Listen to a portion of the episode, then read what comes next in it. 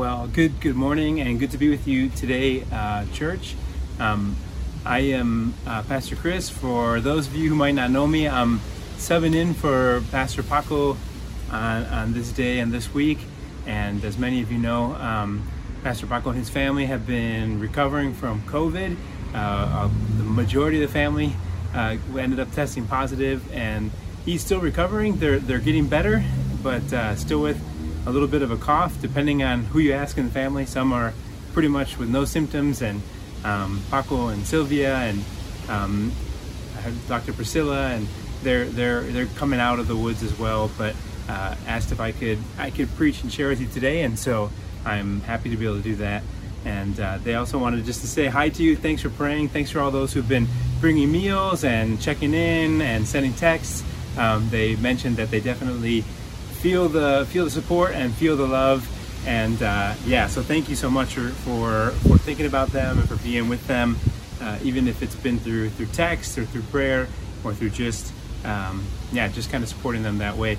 So i thought i would share with you guys this morning and um, it's fun for me to be able to have kind of an open topic and be able to think about whatever i would like to share. That's a lot of power and a lot of freedom uh, for a, a sunday to be able to share.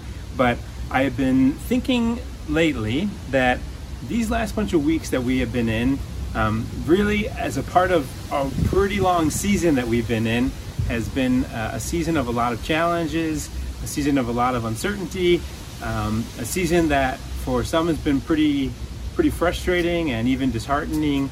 And uh, I've been reading scripture kind of through those eyes in a fresh way. And I feel like if you're like me, you maybe felt like in the beginning there was all of the, the initial tension of the virus and um, the reality that we were in this new new season where we were quarantining and buying masks and doing all those kind of things. And then after that, uh, it, felt like the the kind of initial few weeks of thinking this is this crazy moment turned into a much much longer time uh, that saw us see a lot of job loss and a lot of economic uncertainty.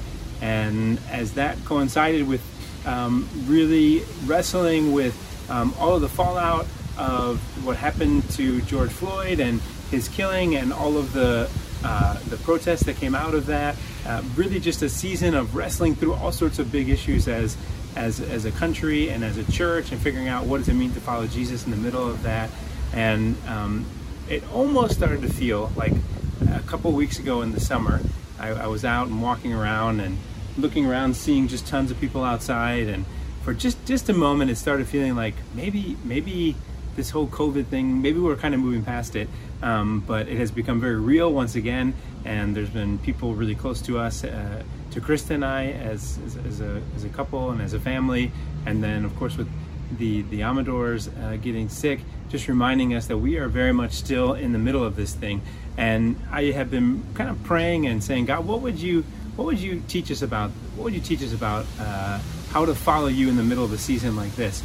And you know, it's been an interesting season. That on top of all that, we're of course heading into an election, and the president and um, first lady and all sorts of other people connected to him also got sick at the same time as the Amadors uh, got sick. And joking around, they could write each other and check up on each other and see how they're doing.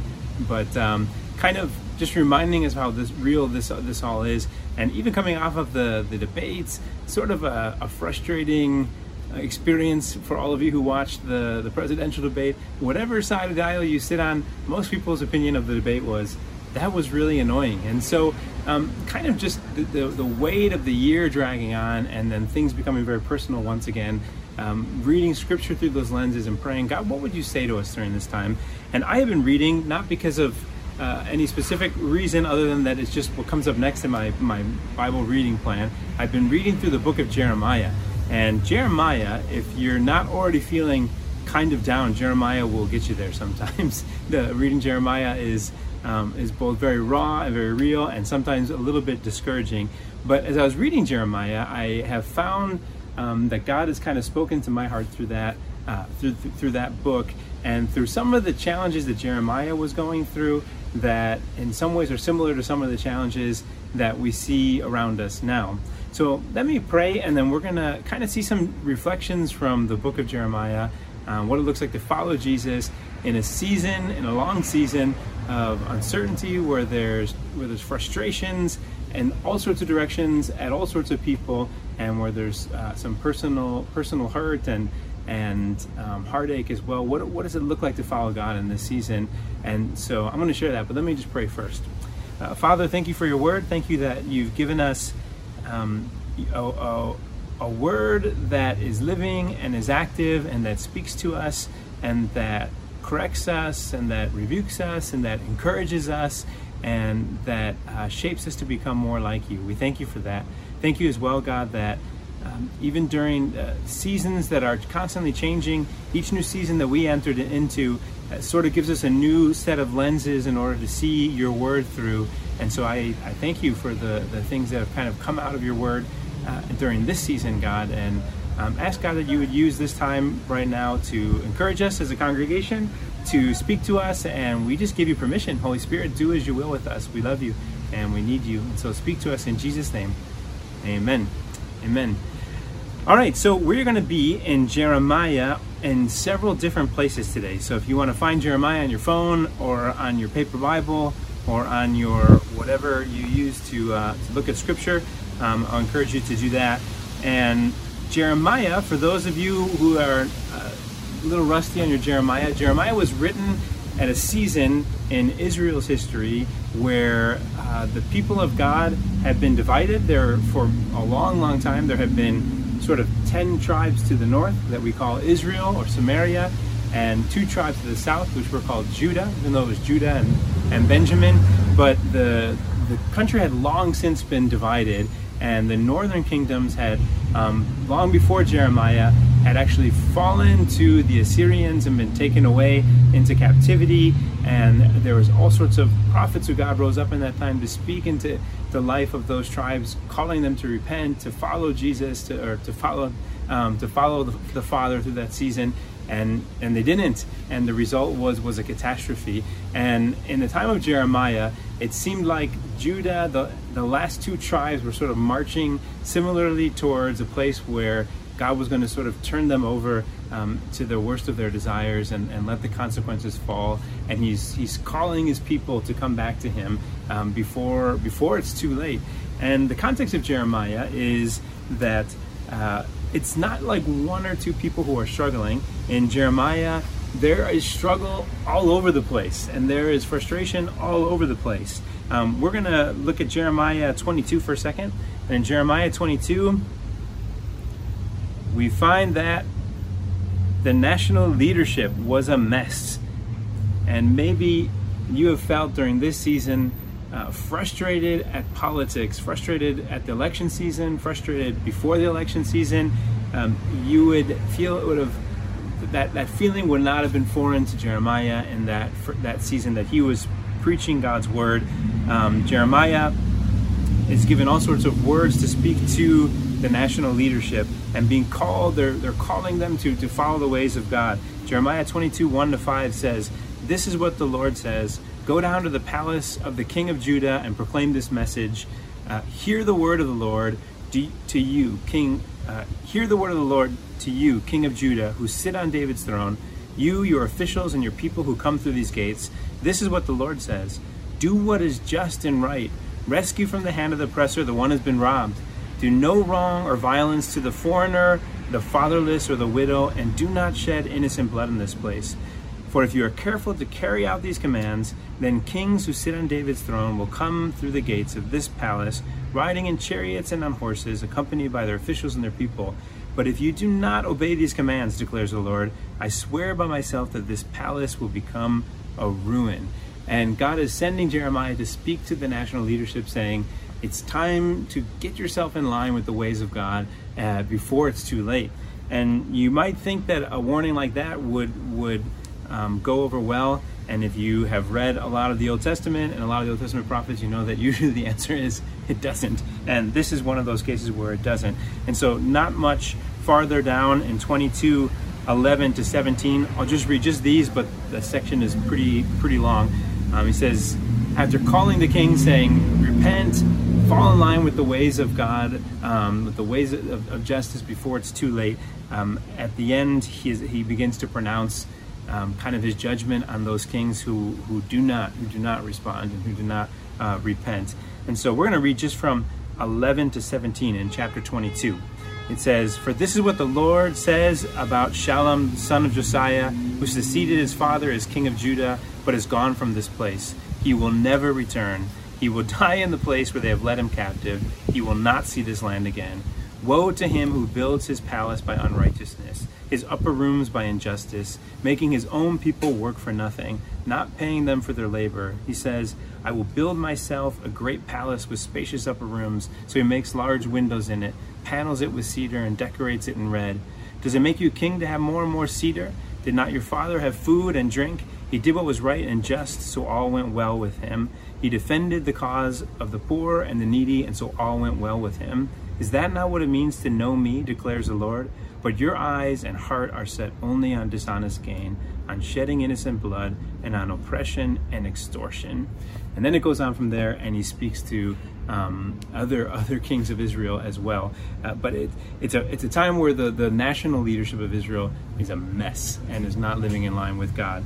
But it's not just the national leadership that's a mess; um, it's also the religious leadership. And so we find in chapter 23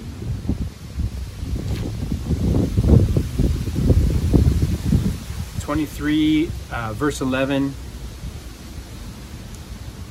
Jeremiah continues to speak and he says, Both prophet and priest are godless. Even in my temple, I find their wickedness, declares the Lord.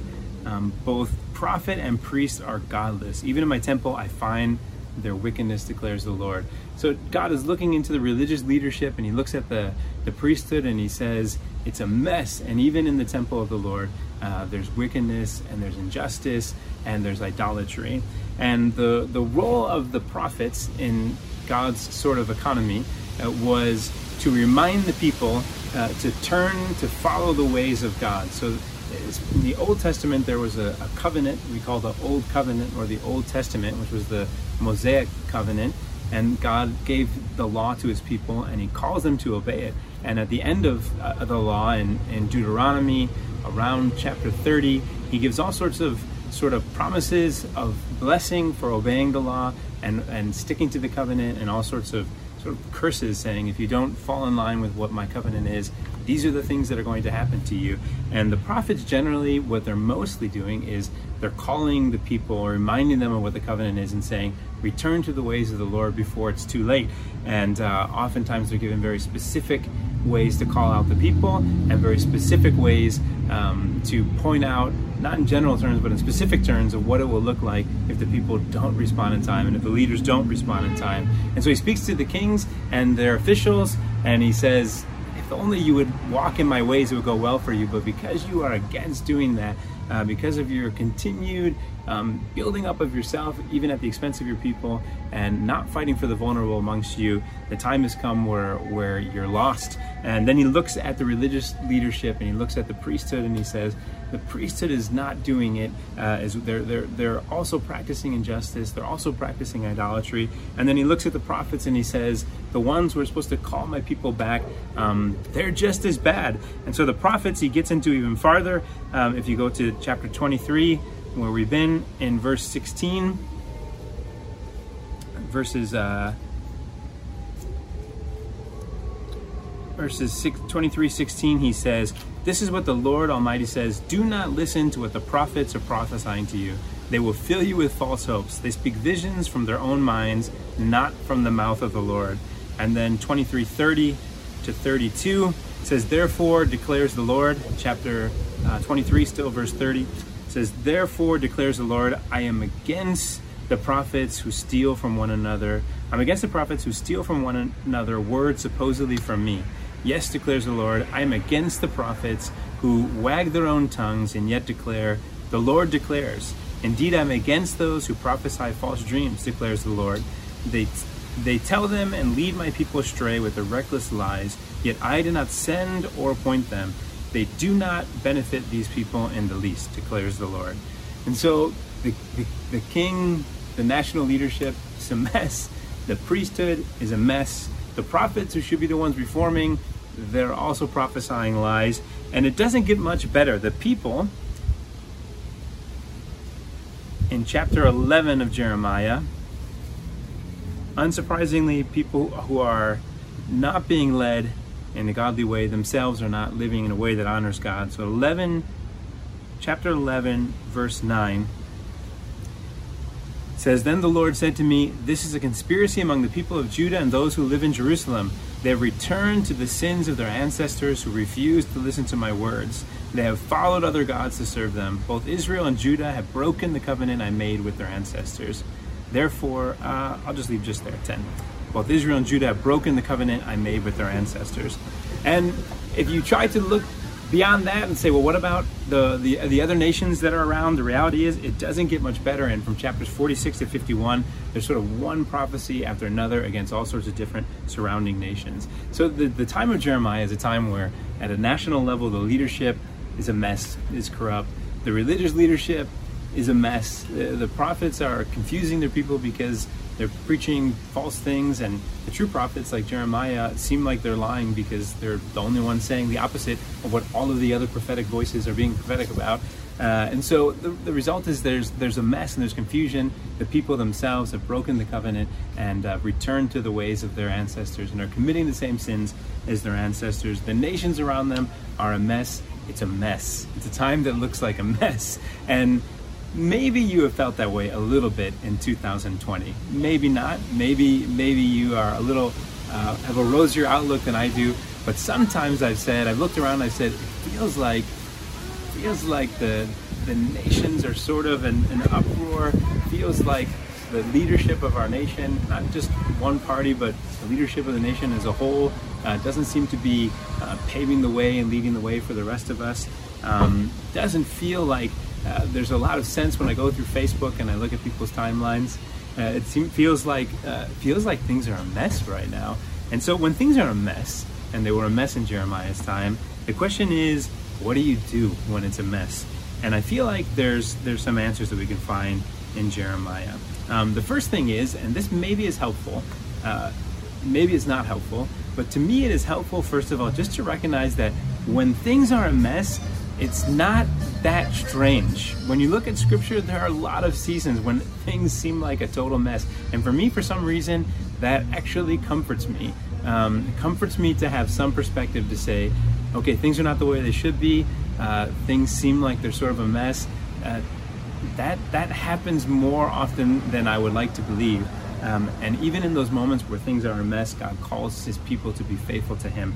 But um, but but this is a, it's a reality that you find happening oftentimes in Scripture, where the people of God, the leadership of the people of God, um, the leadership of the nations, um, the people themselves, even the prophets and the priests, um, seem to be drifting astray, and God has to frequently call his people back. So, the idea that we're living in a difficult season where not just difficulty from pandemics, but where it feels like there's there's a, a, lot of scandal and a lot of corruption and a lot of frustration. Uh, that that dynamic is not one that catches God by surprise. And the God of all history has seen seasons like this come before. He's seen seasons that have been worse than this before, um, and this season has not caught him off guard. And what's interesting is oftentimes the best stories we have in Scripture are the ones that happen in the middle of seasons that are a mess. So I don't. Uh, I. It helps me to, even though I don't like like the season, it helps me to feel sort of centered to know that it's not. It's not the strangest thing to be going through a season of such unrest and and such difficulty and frustration um, on all sides. That it's strange for me, but historically, it's it's not it's not the strangest thing to happen in history. Uh, that's not a very good answer, though. It just just helps me helps me to be sober minded about it. Uh, the second thing is that I feel like I and the thing I really want to um, kind of speak to is God in the middle of seasons where there's not a lot of good direction from your Facebook feed or from the leadership of the country or from even many times the religious leadership of the country uh, or from your neighbor or from people in other nations when you look around you say where do i go? It doesn't feel like there's any, anyone to follow through the season. It's interesting that jeremiah's job is ultimately the to take the word of the lord and to bring the word of the lord to the people of god. And it reminds me that even in the middle of seasons like this god calls us to return to his word uh, he calls us to, um, even though we see all sorts of problems, to not abandon the word of the Lord, but to cling tightly to the word of the Lord. And I've been asking God, what is the what is the Lord? Paco and I have both been praying, God, what is what is the specific word you would say to us as your church during this season? But as a general sense, we, we have the word of God. And had the people in Jeremiah's time listened to the, the word and obeyed the word, they wouldn't even have needed a Jeremiah to come and speak uh, words to, of rebuke and calling them to repent. Um, but because they had so far drifted from what the covenant said, what the, what the word had said, uh, Jeremiah needs to speak into them. And for myself, as we wait and we say, God, what is your specific word for us as a church here in Little Village? We have His word, and we can cling to His word. Uh, we can say, God, what is it that you are actually telling me to do? What I what I can control in a difficult season is what is your word saying, and how can I how can I obey it? And at the end of the day, um, that's what I'm most responsible is what is the Word of God saying to me and what am I doing about it? Um, there's all sorts of seasons that come and go and challenging, uh, frustrating things that we're, we're experiencing right now. But God gives us His Word and He calls us both to hear it, to read it, and to obey it. And so I want to encourage you. Um, there's a, a lot of information. There's a lot of prophets. There's a lot of false prophets. Uh, there's a lot of um, there's a lot of pundits. There's a lot of places you can go to be led during this season, and there's a lot of confusion in this season. But I want to encourage you: uh, read the Word of God, cling to the Word of God, um, find in the Word of God what He's speaking to you, and then act on what God is speaking to you. And I feel like if, if us as His people can can do that, uh, we can at least cling to His Word and we can obey His Word. Um, we know that the God who has seen seasons like this come and go. Uh, he's up to whatever he's up to. Um, his will will be done. But uh, the question for us is what, what do we do? And we can hear what to do in his word. And so cling to his word. Um, you know, it's interesting. Even I, I read this, uh, Tim Keller, the good, good author Tim Keller that I enjoy very much, he mentioned that, you know, even in the season when Martin Luther King Jr., the, that season of civil rights, which call the civil rights era, although the civil rights era is really continuing, uh, seems like continues to march forward and there's a continual need to fight for civil rights. But in, in that area we call the civil rights era, Martin Luther King Jr., he looked at failed national leadership, he looked at failed religious leadership, he looked at the, the failed actions of people, even those who claim to be following Jesus. And his answer wasn't to say, This is a fraud, I quit. Uh, no, his answer was to hold up the Word of God and say, These are the truths you say that you actually believe um, now believe these and do these. And he called them to account for the ways that, uh, he called people to account for the ways they said they believed in things and yet did the opposite. And I think in the same way, um, I want to continually ask myself um, before I, I, look elsewhere, um, say, what is it, what is it, God, that you are asking me to do? And how can I make sure that I'm obeying uh, what you want me to do?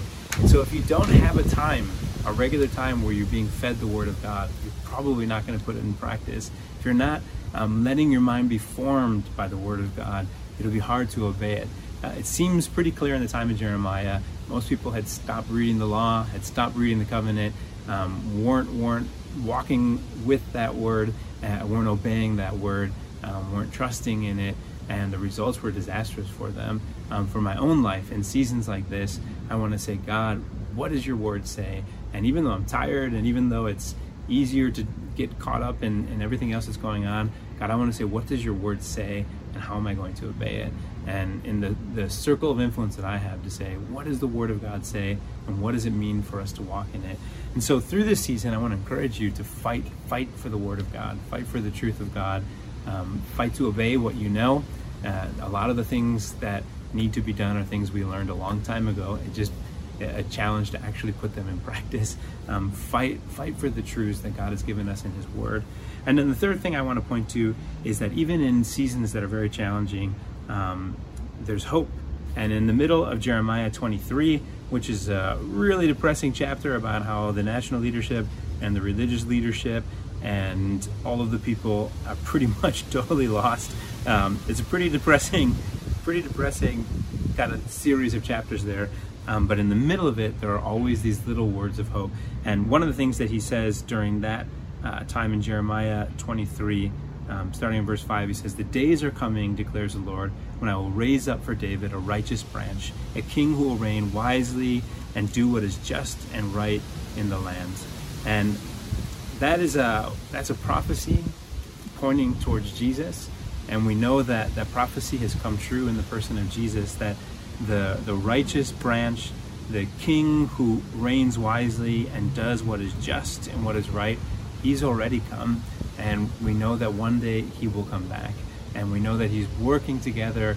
Um, history in such a way that one day he, he does return.